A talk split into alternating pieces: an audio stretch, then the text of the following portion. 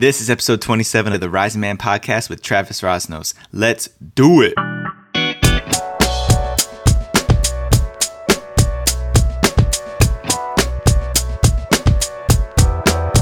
What up and welcome back, Rising Man community. It's your boy Jeddy Azuma, the host and creator of this show, and I am so thrilled to have you guys back for another episode of the Rising Man podcast. We are wrapping up July. I can't believe it. It's like we just started the year and here we are, more than halfway through it already and in the thick of the heat of the summer. Speaking of which, the heat is coming to you guys. I have a huge announcement that I'll be making in the next couple of weeks. So stay tuned. It's an opportunity for us to take this Rising Man community even further than we already have. So stay tuned, you guys. The summer is just heating up. The Rising Man Facebook group has been popping off right now. If you're not already a member of the Rising Man Facebook group, head over to facebook.com/groups/therisingman. Get yourself invited. If you're already a member, please invite another man in your life who could benefit from being a part of this growing rising community today. All right. And if you guys have been listening to this podcast and you want to connect because you're recognizing that you can't overcome these obstacles by yourself anymore, maybe you heard the episode that was released just a couple of weeks ago about hunting alone and trying to do it all by ourselves, hit me up. Let's set up a conversation because I am committed to supporting men, igniting their purpose and living a life that is fulfilling to them, because it's not just about you. It's not just about me. It's about all the people in our lives across the world who depend on us being our highest and greatest selves. So if that's you, if you're feeling like you're in a funk, you're in a challenge right now that you can't find your way out of, hit me up with a message on Facebook or send me an email at jeddyazuma@gmail.com and I will help you find your very next step today. Don't wait. Don't wait, you guys. It's time to take action. It's been long enough of doing it by yourself. I know the feeling. I know the feeling of being all alone and not knowing what to do, being too proud to ask for help. You don't have to do that anymore. I got you. We got you. There's a whole community, hundreds of men literally across the world that want to support you. So reach out. That's the first step. Without further ado, my guest for this week is a man by the name of Travis Roznos. He has been a participant in the Embodied Men's Leadership Training under the guidance of John Wineland and his Embodied Men's work. He is a certified Wim Hof Method instructor. If you guys are not familiar with Wim Hof, that's a very specialized breathing method that teaches you how to adapt to really extreme environments as well as stressful environments. He has experienced the power of men's work firsthand, and Travis has created programs that lead men in discovering their purpose and their path. He's the creator of The Drop, which is a program that helps men claim their self-mastery and vitality, and just a fantastic man living out in Austin, Texas. My man Travis really brought some powerful wisdom to this episode. In this one, we talked about growing up without the presence of a father and how sports and teams activities often fill the void of masculine leadership for young men. He talked about taking the leap and jumping into the unknown of men's work for the first time. He's got a really compelling story of how he found himself in a men's circle and how becoming a part of a men's circle can change your life drastically. And I can completely endorse that statement. Stepping into a men's circle changed my life incredibly. That is one of the milestones in my life that changed it all forever. So I won't leak any more of this episode. I'll let Travis do all the work here. So without further ado, Travis Roznos.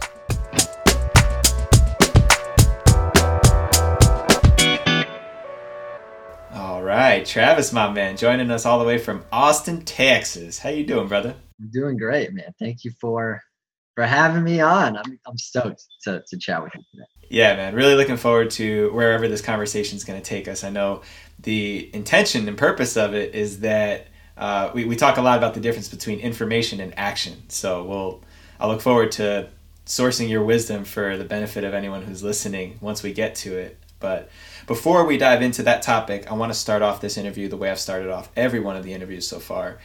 What to you is the difference between a boy and a man? Well, a man is fully aware. He's meticulously aware of his surroundings, his personality, his maybe weaknesses, if you want to call them weaknesses, but, personality triggers. He has gone on a self-discovery path for the betterment of others, to serve his family, his community, and his fellow man. So you know, I think there's a discovery piece, and then there's, you know, with the strong intention to know himself so he can serve other people. Right on. And what about the boy? What are some of the qualities of a boy? Well, a young boy is full of like wonder and awe. He, you know, he can move through the world and still be, you know, really tethered to just joy and excitement. And there's less inhibitions and layers that he's picked up on, right? That sort of mask his true essence, right? His like effortless expression. So there's a lot of value too, right? And in the boyish parts of us. So yeah, I'm glad you say that, man. That's been something that's been coming up more in these conversations with men, is that there's so much emphasis put on becoming a man in society. Just the words, the statement, I'm a man, or I can't wait to be a man someday, or you should grow up and be a man, sort of denotes this negative aspect or negative connotation onto being a boy. But there's a lot of value in the boy. So let me follow up with that. What is the value of the boy as a grown man? Well, particularly as, you know, in relating to the world, or, you know, to the feminine, you know, whether that's feminine in the world as a whole, just chaos and movement, you know, our partners can be masculine, feminine, whatever. But I think the wonder, right? Like in a chaotic moment or stressful times, I think if we have a texture of awe and like, wow, like I'm living, right? I'm like floating around on this rock that's moving, like, there, I think the world is calling for more of men to find awe and just like the underlying, like, wow, like look at what we have at our fingertips, you know? Yeah. Beautiful, man. Well, that sets a great context for this conversation. Let's take a little bit of a look into your story so that the audience can get to know you. What are some of the challenges that you survived and grew through as a young boy, as a teenager, on your journey to becoming a man? I love that question because it's challenges, right, is where we grow. You know, there's a lot of juice in some of the harder times. My background was, I was raised solely by my mother, so there was not a lot of masculine. You know, I had a grandfather that died right before I was born too. So I came into the world with a beautiful and super motivated grandmother and mother to like make me just the best person I can be, you know, and sports was my outlet to, you know, find and navigate like how I responded to the world, you know? And so sports for me, right, was like my greatest, you know, I was a 3-sport athlete in high school and, you know, enjoyed, I think, that like masculine mentorship that came with like the coaches and the coaching relationships, you know, I think I naturally had a heavier relationship to the full experience outside of like, oh, I love competing, you know, and performing. And, you know, but it was also like heartbreaking for me. Getting feedback in that environment was really, really challenging for me, you know, in football, right? I came from a small town where, you know, football was everything. It was like Friday Night Lights type of, that was the atmosphere. And I remember just, you know, having a lot of emotional heaviness around getting sharp feedback from coaching. Cause even in high school football, you know, feedback can start to get pretty heavy, you know? It can come down on you. And although I was aware, like I know it's not personal, I was also aware that I wasn't able to handle it appropriately or in a constructive way. And so I actually identified that weakness at a very young age. You know, so that was a challenge that, I mean, it's an ongoing practice for me, but a big challenge for me was when I tore my ACL. So I had a big injury that prevented me from, you know, going the distance, so to say, my senior year. And, you know, as an 18-year-old, that was really heartbreaking, you know, like crutching out to the middle of the field, like on the opening day, senior year, like I seriously was crushed. I was crushed, you know, and I was supposed to start on both sides of the ball. It was like, to me, it was like everything, you know, it's like, this is the year. Yeah, I was really heartbroken. And I that began my journey. That really began. I mean, look, it started earlier too, just because of, you know, being raised by my mother and asking a lot of questions and trying to find my place, you know, but I was like, okay, this is going to define who I am. I know it's going to, you know? Yeah. And those are some really powerful challenges to encounter as a young person. You know, we're talking before high school, you know, you grew up without your father around, without your grandfather. And so really, what was the situation there? Was your father around at all? No, he wasn't. No. He was incarcerated months after I was born. So, and for a very long time. So there was zero access to that relationship. So maybe you could just speak a little bit. I know a lot of guys who are listening to this will have a similar experience of either their father wasn't around for that same reason or another reason. Unfortunately, it's epidemic in our society to some degree. So what was your experience like of not having that, just that father figure in the home environment?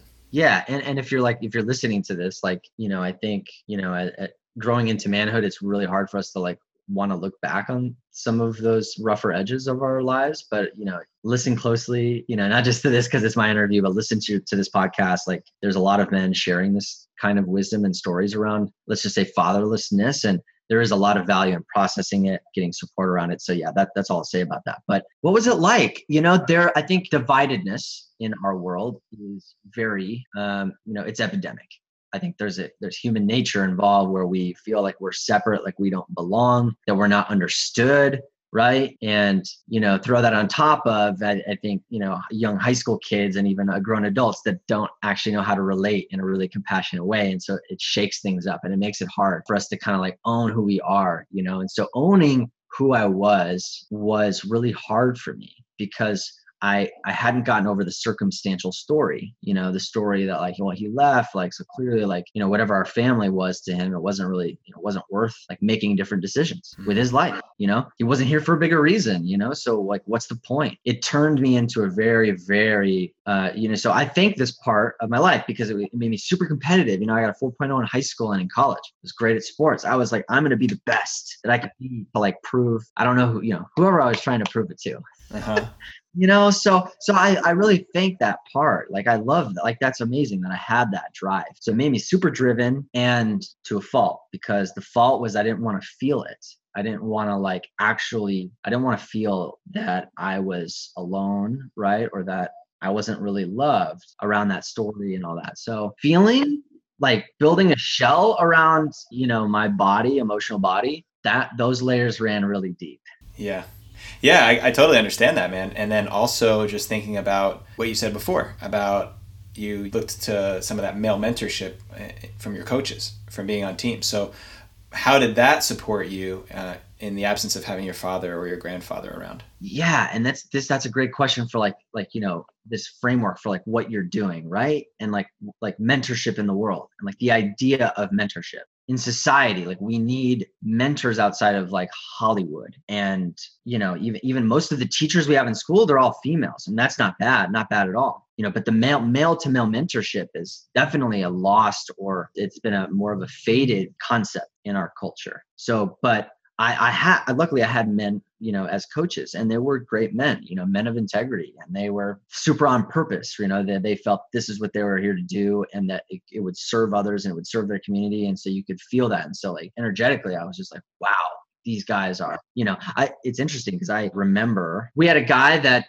you know, he's one of the most winningest coaches in high school football in Wisconsin history. I'm from Wisconsin, and I learned a lot of lessons from him. I mean, I think the whole experience is great. You know, it's camaraderie, it's hard work, it's follow through. But I was like, I want to be a coach. I want to be a coach. I want to do what this guy's doing, you know? So the role model relationship, I think, allowed me to aspire to a bigger future for myself. So in the absence of some of these masculine or male role models at home, you know, you were on sports teams, you had coaches around you all the time. So what was the importance of that mentorship coming from your coaches and from these other men in your lives as a teen, as a young developing man?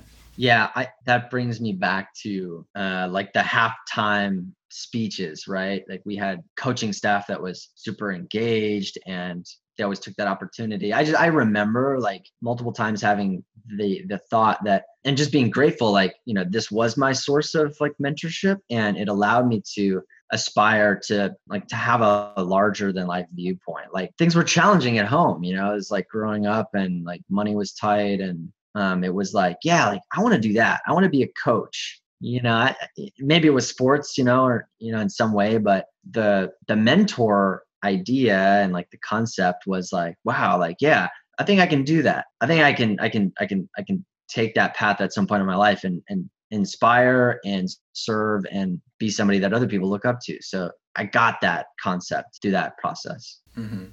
Nice. So there was a seed planted at that point because now we know, looking back on things, this is kind of what led you into your life. So how did that transition or translate into some of the work you're doing now in your life? Yeah, absolutely. You know, I signed the contract like a lot of young men out there after college, like going to do the corporate path and work 50 to 60 hours a week and hitch my wagon to that. And again, like my background served me. I was driven, I was competitive. So in like a sales capacity, like it worked. But then I like had to look like, okay, if not, like I really want to do what I want to do. Like I want to coach. And what would that look like? You know? So kind of went on a deeper journey and surrounded myself with other mentors, right? Like a new phase of mentorship sprung out of my personal evolution, if you will. And I wanted to learn from them, truly learn from them. After 3 years of like reading books and like kind of becoming immersed in personal development, I kind of realized, I took a step back. I was like, well, I'm not like really changing a lot of my behavior. Like I'm becoming super aware and I'm understanding different concepts, but I'm missing something. And I'm missing also something deeper outside of like my personal friendships, like my buddies, mm-hmm. Like I love my friends. I have an amazing network of people. But there's not I sensed a lacking of deeper emotional processing and connection and like feedback. Like, I think I was really craving like masculine leadership from other men who knew how to like call it how it is and like call me out and pull me forward into like more of who I am, and our friend dynamics, like don't set us up for that. They just don't. Leading men's groups, I 3 years of that. And here I am today. And so I really stand for that concept to better the path of development for men in our culture. And I can really relate to that in my own story. In fact, I've mentioned this on a previous podcast episode that I grew up in the New Jersey, New York area. And I had a very similar dynamic where I was, in my early 20s, early to mid 20s, living in New York City with a large community of friends, a large community of male friends who were all trying to figure it out with no direction. We had nobody except for our own parents or each other's parents that we interacted with periodically. And that was actually what prompted my migration from the East Coast somewhere else, because I said, hey, I need to find some elder men that can help me through this stage of my life because I'm not getting something that I needed. So what was that? What did that look like for you? Like, what was the actual... You said you recognized that you needed more of that mentorship from these types of men. And then how did you go about finding it? Yeah. Like, I'll be honest. It was, I was living in Los Angeles and it was, I was just partying too much. All my coping mechanisms were really like for personal development, I was like, yeah, more information, because like, again, it's just a coping mechanism. So I didn't have to really feel the deeper layers, my coping mechanisms in, it was what being a workaholic. I was like avoiding the unresolved things in my life. Like I just used sort of, I'll just perform and I'll just work around the clock and drink too much and, just kind of participate in that social dialogue and dynamic that is kind of our mid 20s for some people, not everybody. I think I sensed like I'm playing at the surface level. I know that I'm not accessing more of who I am. And like, I have a feeling I'm disconnected from my emotional capacity somehow. And if you're a 25-year-old and you're dealing with some of these issues and you've stuffed it away for a long time, at some point, you're smart enough to know, like, I'm avoiding it in some way. Mm-hmm. Yeah. Although I don't have to like go deep into that pain, but like, I think there's a common, if you're into personal development, right there, if you're getting curious about maybe why you're here or why you do the things you do, I think there is that, especially men men grow through challenge. I think that's almost across the board, right? So there was this feeling of like, I wonder if like I really challenged myself to really understand myself, like what the goal would be. Like, I think there's probably something there. And so I started looking at masculinity and like, what I didn't really know how to define it at the time. And it's not like we're taught that in college, really. There maybe is a few courses here and there. And so I was like, I kind of want to figure this out. And, I started reading books, kind of any book that I could get my hands on. It started with David Deida. There was a book called The Way of the Superior Man. But I came across initiation retreats and different things where it was like, oh, like men actually going into an experience and looking at their lives in a deeper way. And like, I was really attracted to that. I was like, it sounds super uncomfortable, but I was like, sign me up, let's do it. That was a few years ago. And, you know, since then, and I've definitely immersed myself in certain modalities that involve structure around men's group coaching and things like that. So that's awesome, man. There's a lot of parallels in our journeys, and I want to keep the attention on you, but I can think for myself, when I started to read, I've read the same books. I read David Deida's Way of the Superior Man. Probably, it seems like there's a theme. Maybe that's like a rite of passage, is reading that book at some point. It's sounding a lot like that, I feel, when I'm talking to a lot of people. And start there. Yeah, and you start to consume a little information. I remember going on my first men's retreat. So maybe you could tell us a story about the first, because a retreat is a lot different than a book. It's a lot different than a podcast. And so what were some of those edges that you experienced that first time, and what were some of the light bulb, cloud party moments that you might have had in that experience? Yeah, I mean, like, my big motivator for wanting to get a different experience was I finally realized I was aware I was using information and stuff to like hide. That's a really hard thing to see. But I did realize I was like so driven and stuff to find answers. I was like, whoa, wait, like, I'm doing the same thing. I'm just reading books all the time, and I'm reading it to complete it, to feel accomplished with reading a book. That's not the idea of actual self-understanding and transformation, though. Like, the idea, if you ask me, like, what is the core premise of any experience that we walk into, that where we want to become better or like more aware, whatever, is actually just to like expand into our full experience so that we can be with whatever is. To me, that it's capacity building, that breaks down into different things, and books can't really give you that. It's not a channel that offers that. I mean, it gives you some awareness, but it's a lot of words, a lot of pages. We don't take in a lot of that stuff. So, and then our bodies, right? Our bodies hold imprints of how we move, how we close up, how we reacted to our world when we were younger. Now, I didn't know this at the time, but that experience, right? You're tested, and it pulls out of you some emotional underpinnings of like your experience, and you learn to like be with it. And then you realize, wow, I'm being witnessed in a group. I'm being witnessed, and the energy is on me at certain times, and hearts are actually open, and you're in a safe space. So there's all these benefits that start to come about. Like, you're like, wow, I trust other men in ways that I never did before. You realize it's not just a cognitive thing, but it's a presence thing, and it's an emotional thing. It's an embodied experience.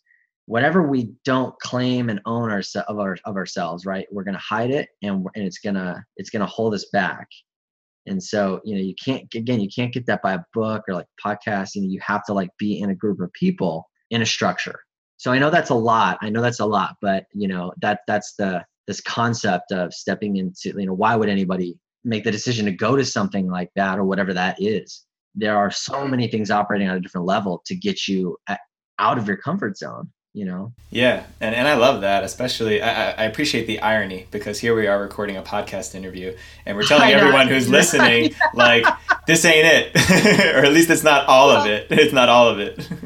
But come on. I mean, I got into some podcasts, I think it started with dating, 5 years ago. And it was, some men that had transitioned maybe out of pickup and were doing more lifestyle-based podcasts. And they had guys like us, standing for something deeper and like, what's your purpose and how do we expand mentorship and stuff. And they were on that podcast. And so I have to thank those podcasts, because it sent me onto it. It inspired me to do the deeper work on myself. So it serves a purpose. Absolutely. I agree. And I think for many people, hopefully, this podcast and other podcasts that have a similar message and purpose are just stepping stones. Because like you said earlier in this interview, so many of these concepts aren't even made, they don't even come on our field of awareness until we're older, until we have something that lets us know there's a different possibility out there, a different way to show up as a man in the world, or a different way to do anything. So, but for those people who, like you said, are hiding behind the information, I can relate to that and resonate with parts of my journey that are like that. I still do it today. I still do it today as a coach. So why? So let's try and understand it. So why do we hide behind information at times? Well, so if hiding behind information is the coping mechanism, right? It's a way to cope with not having to do the deeper thing, right? That's what it is. There's more security in just taking the easier route, right? The basis of self-sabotage is whether we are conscious or not, we have all of our mental, behavioral, emotional, ways that we put things in front of our growth to make it harder. Yeah. You know, so security, you know, it's more, it feels more secure. And this idea of playing small, right, is all related to this fear of failure that so many of us seem to be stricken with. So tell us a little bit about that, just the element of the fear of failing and what is the antidote for it? Deep question. Let's go there. Yeah, let's go. The fear of failure. We have fear of failure based on a few ideas. Conditioning, right? Our experiential conditioning, right? Like we grow up as kids and we're given directions, or we're given, we don't make sports teams, and there's events and there's references that happen, and socially, right? And in different ways, the world responds to that event, gives us an idea that we have failed, and that failure, right, then closes us up. You know, we feel alone, or we feel left out, or we feel shameful, we feel angry, you know, all those things. So you add those up, you know, and they extend out into the work, you know, into work when we graduate college, you know, it extends out into college. I mean, college, right? The grading system in and of itself is this, you know, in my opinion, very unfortunate fear-based system of value assessment. You could just give everybody A's, and they have to kind of come from that place and see what happens over comparing everybody, right? So our culture is basically, you know, come on, it's ingrained in competition, hierarchy, and fear at many levels. And so it's there, you know, so our conditioning is, it's there. So those are where fears come from, you know, it's whenever we feel like, you know, we might die, or, you know, social death is even, you know, death, right? Like if we're not accepted, like that comes up often, you know, whether we are conscious of it or not, walking up to somebody we want to talk to or for the first time, like, it's all conditioning in our actual bodies and our nervous systems that like put us at risk. Like, oh my gosh, if X happens, like I might die, and I might experience death, you know? And the antidote though, really, you know, there's, you know, I think the common answer is do the things that scare you most and rewire the references towards different behavior. That's one way. Another way to look at it is becoming super aware of how our emotional bodies and like our triggers come up, and those triggers can be anything fear-based, you know, speaking, Facebook lives, talking to somebody new, making that phone call, having that conversation, et cetera, et cetera. Usually it's fear. We have a response in our body. So you have to open your body enough to feel that. And when you practice opening to those feelings and you actually kind of work with being with it versus hiding it and not feeling it, it's a martial art, just like jujitsu, like all these other, it's a martial art at that point. Mm-hmm. That's the lifelong antidote. And the myth is that, you know, maybe you do X and your fears will go away. You know, like you watch movies, documentaries, you know, personal development, everything, you know, eliminate your fears and stuff. Well, you know, I don't believe that.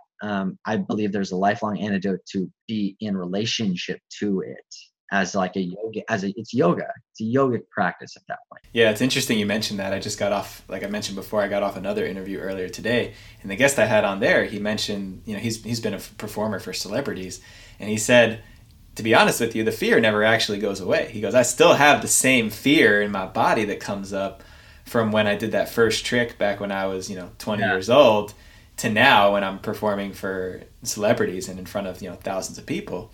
He said, it's just the way that I hold the fear. He's like, I don't let it cripple me. So sometimes it's just the story we have around it. I'm really interested to hear a little bit more about this sense of recognition in the body, because I'm sure I know what you're talking about, but I'm sure a lot of people who are listening are like, what does he mean in my body? So maybe you can break that down a little bit. When fear shows up, how can we experience it and recognize it in our body and learn from it? Yeah. And, it'll show up, right? I mean, we have a solar plexus, we have access points in our body, right? Where you can try to become more aware of how, when you're interacting with other people or you're driving, or, you know, they're sending you signals. And if you're not hearing the signals, and this is for a lot of guys, like a lot of guys are closed actually in that way. We might work out at the gym a lot, we might be really fit, but energetically, a lot of men are very blocked to this. Maybe it's intuition or it's these energetic sort of signals, right? So, you know, I wish it were easier. I'd say, hey, listen for this and you'll feel it. You know, there is that, but there's the fact that if you can't feel it at all, there, you know, your body is tight. You're not, you know, you've suppressed a lot. And so there's going to be work to be done around that. You know, but typically it's a fight or flight ish kind of stimulus where we feel like groundlessness a little bit, like we're ungrounded. What do we do? We're uncertain.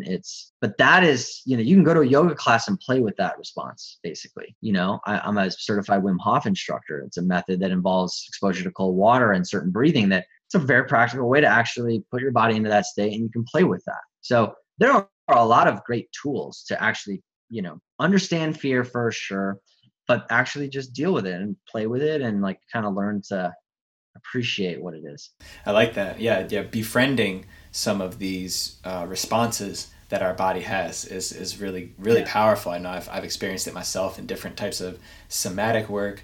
And I know like on a baseline level, when I started to understand somatics and learn about that, I was like, oh, like when my palms would get sweaty or when my heart would start beating really fast. And for me, at least, beginning with those surface and superficial indicators, and then almost in a meditative way, how can I try and detect other things that are happening to me when that state gets triggered? Because almost anybody, if like, let's say you're going to be in a car accident or you're going to, like someone runs in front of your car and you jam on the brakes, almost everybody has the heart starts pumping really fast. You know, you feel like you're breathing heavy. Those are some of those responses that you're talking about, right? Yeah, of course. You know, and interestingly enough, right, where it's like, you know, if I were to recommend to guys, you know, like, you know, your listeners, it's like, go try yoga. Like, honestly, I'm a really like the concept in of itself, but like a hot yoga class, like in Austin here, for example, like there are very, very few men in those classes.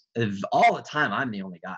Mm-hmm. And this is the largest yoga chain in the country. And we're in LA, it's, you know, half the people are men, half the people are women, you know, whatever, it's regional, it's fine. But it's usually really uncomfortable. Now, I'm not saying fear comes up in a yoga class, but it is bodily awareness around how things can get, you know, and things can get uncomfortable in a yoga studio. You might feel like people are looking at you. Am I doing it right? There's all these like weird things come to play, but you'll learn that there's no way to do it right. And there's no like completion. It's about dancing with it. And so that core practice concept, like you can take into even as aggressive of a moment as like, oh, I'm going to get in a car accident, and you'll be probably more equipped and effective at handling the situation, to public speaking or all these other things. Mm-hmm. So yeah, I'm promoting yoga. I am. I think it's so practical. Like, so if people are asking about antidotes or how do I do this and that, and the stuff we're talking about, these momentary hits of blockages and like barriers to what we maybe want to create, like yoga is a yogic practice in and of itself, I think is a very healthy and effective way. Yeah. Well, and what's cool, I love how you took a look at all these different practices and experiences as information, and just kind of like that broad stroke that makes everything that we can do an opportunity to get information and to learn more about ourselves and our experience. Because to me, that simplifies or epitomizes this master's journey, the journey of mastering ourselves so that we can show up powerfully in the world and lead a powerful life. And it actually seems to me like it just begins with shifting that perspective into, instead of these are all the opportunities I have to fail and look bad, here's a whole bunch of opportunities that I have to learn more about myself, either in like a physical or a mental or an emotional or spiritual way. Sure. Yeah. Yeah. That's awesome, man. Really, really great, insightful discovery. And speaking of which, that's one outlet is going to a yoga class and kind of going within and learning about yourself. But one thing that you and I both aligned on when we were jamming on that call we had like a month ago was the importance of groups of men coming together and circling together and being vulnerable with each other. So why do you feel that those spaces are so essential for the development of men? Yeah, they are essential. Full believer in that. There's, call it pack wisdom, okay? The group of wolves actually, like, there's entrainment that occurs. Entrainment is like, you know, stimulus that happens from the external environment, and like the whole group sort of picks up on something so they can better, you know, all do their part to advance the pack. Now, you know, if you have a long-term men's group, you know, there's not necessarily a pack outcome that you're looking to achieve, but there's pack wisdom. You know, if I ask men, like, you know, if I step in a group of 10 men and we're, you know, we meet every week, and it's not to talk about baseball and stuff. It's like, no, we're supporting each other. There's structure. There's, you know, a curriculum, whatever it is. you know, and I'm like, hey guys, like, here's how I'm interpreting my situation. And I feel like I'm closed off to maybe feeling into this part where I can't lead this partner or this business situation or this next decision in a way that truly feels like it's true for me and it could serve the world or it could serve this situation or my purpose. Like, what am I missing? What am I missing? So you get interpretation feedback, you know, and it's hopefully, you know, if the men's group is done well, it's not people's judgments thrown at you. It's actually heartfelt, you know, small offerings that can help round out your decision-making in life, big time decision-makings, you know, like big decisions, you know. Then there's the feedback, like sharp feedback. Like you said, you were going to follow up on this assignment, or you're going to show up on this time and you're not. Like, where are you showing up that same way in your life? Like, it's not cool with me. I don't trust you as much as I thought I did because you're always late to the calls. Are you late to your meetings? Are you late to when you said you meet your wife or your partner or girl or, you know, whatever, to this and that. And so the framework is, how do I serve each man based on how he is being, you know, how can I serve him with feedback? And it's a mirrored process then, right? Because what we can see and maybe are triggered in other people, that's maybe some part that we haven't resolved with ourselves. So it is this mirrored experience that is very, very real and has impacts that absolutely change how you show up in your everyday life. And I think the third part, so, you know, the first part is that interpretation, you know, beyond like therapy and support, it's how do we serve each other on how we look at the world, our mindset. Two is that feedback. Like, a lot of guys, maybe, you know, if you're a CEO or, you know, whatever, a lot of people miss out on hearing like the sharp truth because some people don't want to ruffle the feathers. Mm. They don't want to really say something that might offend them. Sharp feedback, because that's what we do in a men's group. It's like, oh, you hear what you don't hear out in the real world. Mm-hmm. You know, third is you know, I think accountability. I mean, you know, anything around accountability, what you're trying to create in the next few weeks or whatever, like, hold me accountable to this and that. You know, I think anybody that deals with self-sabotage, or especially there are certain personalities that you try to use willpower to like change their behavior, and that doesn't work over and over again. You need group support. Mm-hmm. Because you're more accountable to the expectations others hold of you than the expectations you've held with yourself. Totally. Yeah. And I've seen it on the men's teams that I'm a part of that, you know, yeah. A man will sell himself out all day long, probably for his whole life.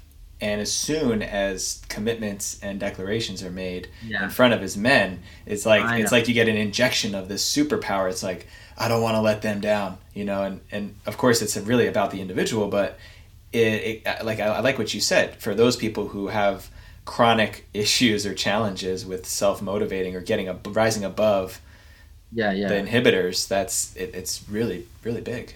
Yeah, big time. I do want to add one more piece, and it ties back to, you know, just your questions around the retreat experience and like why that's even important to consider, you know, all that. Like, a lot of research shows, you know, like being witnessed in like your processing of certain events, or showing others like the parts of ourselves that like we just don't really like, or, you know, there is a witnessing aspect of a circle and a group that is very healing. And it's energetic too, right? So there's like this group force.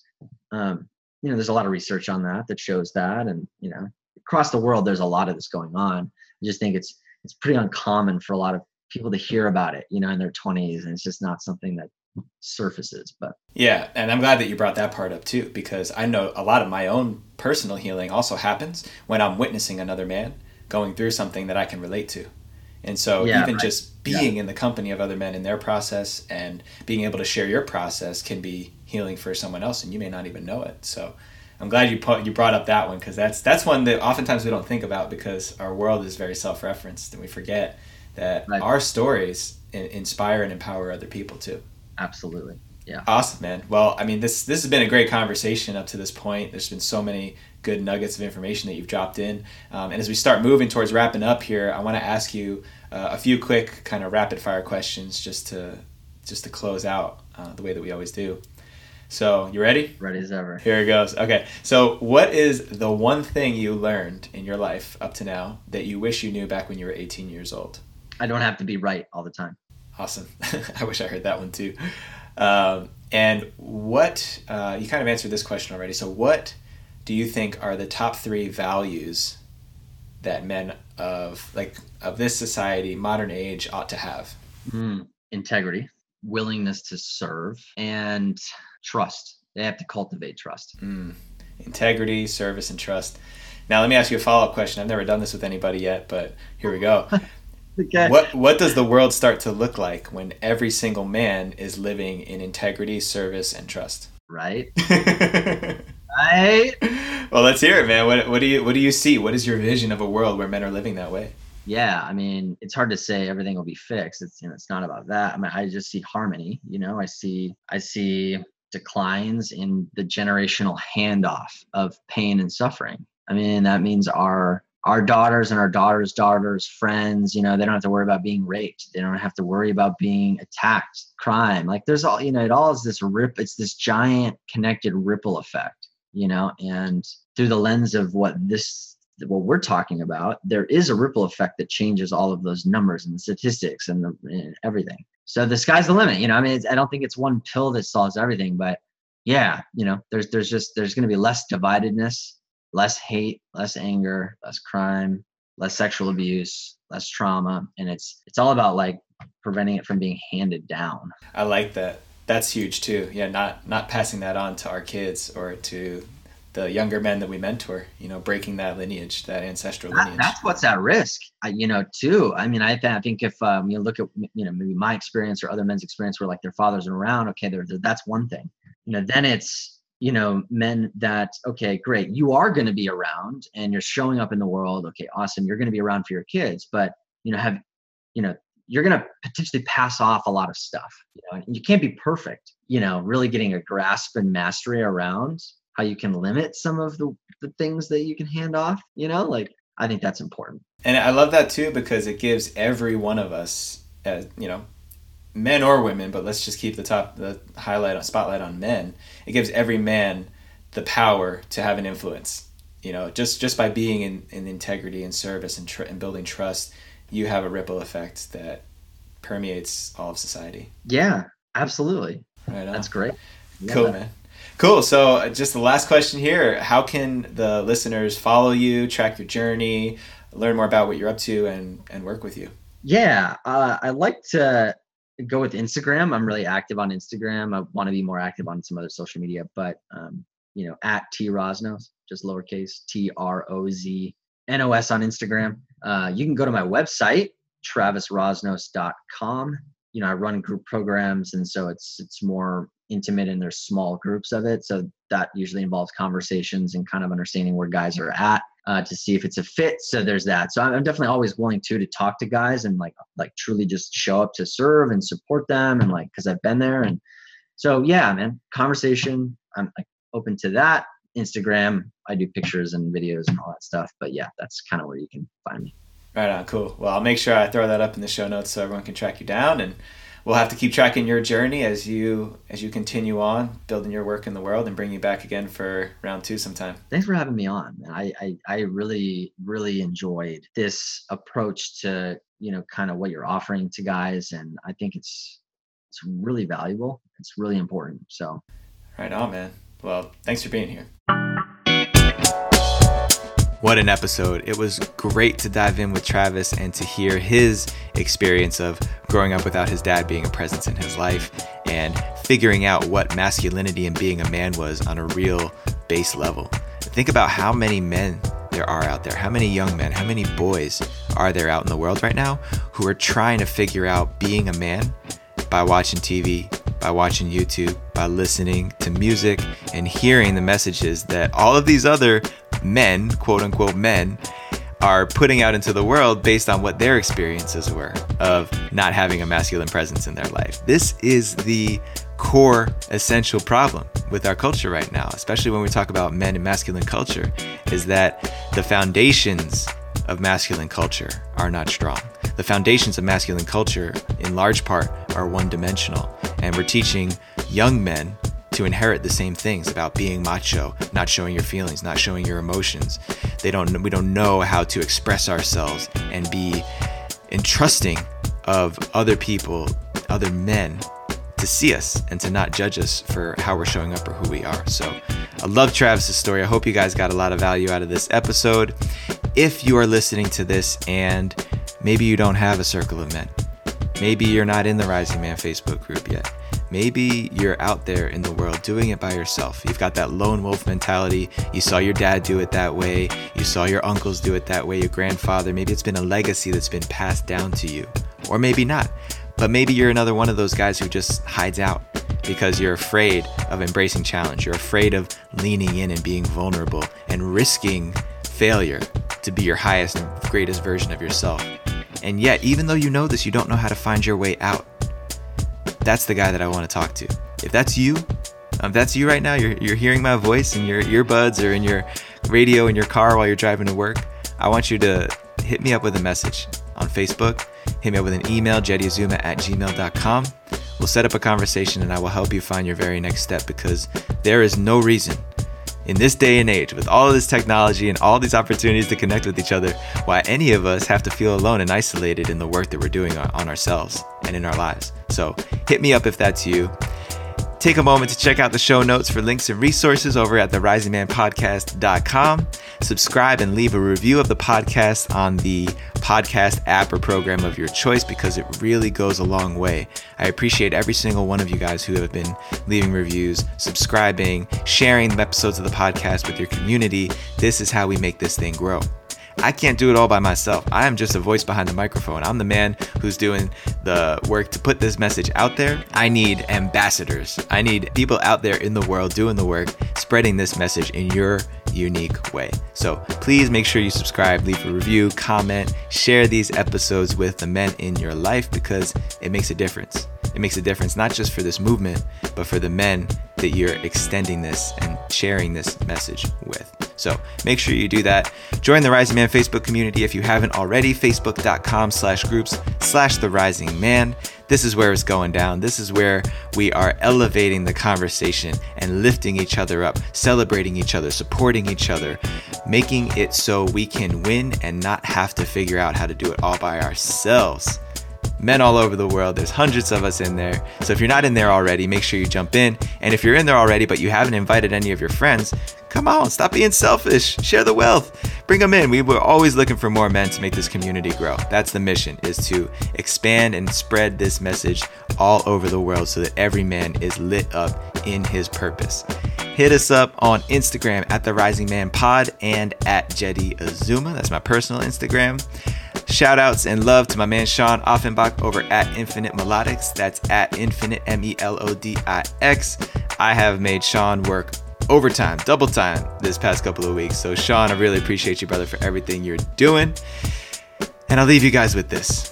Ask yourself, why have you not reached out to a circle of men and asked to be invited into their space? Or why have you not created a circle of men in your life around you right now? If you're already in one, great. What took you so long? And if you're already in a circle, why are you not bringing other men into that space? Just ask yourself some questions. Be curious. You're not a bad person. Just something to examine and look at. All right? And until next time, rise up and claim your destiny.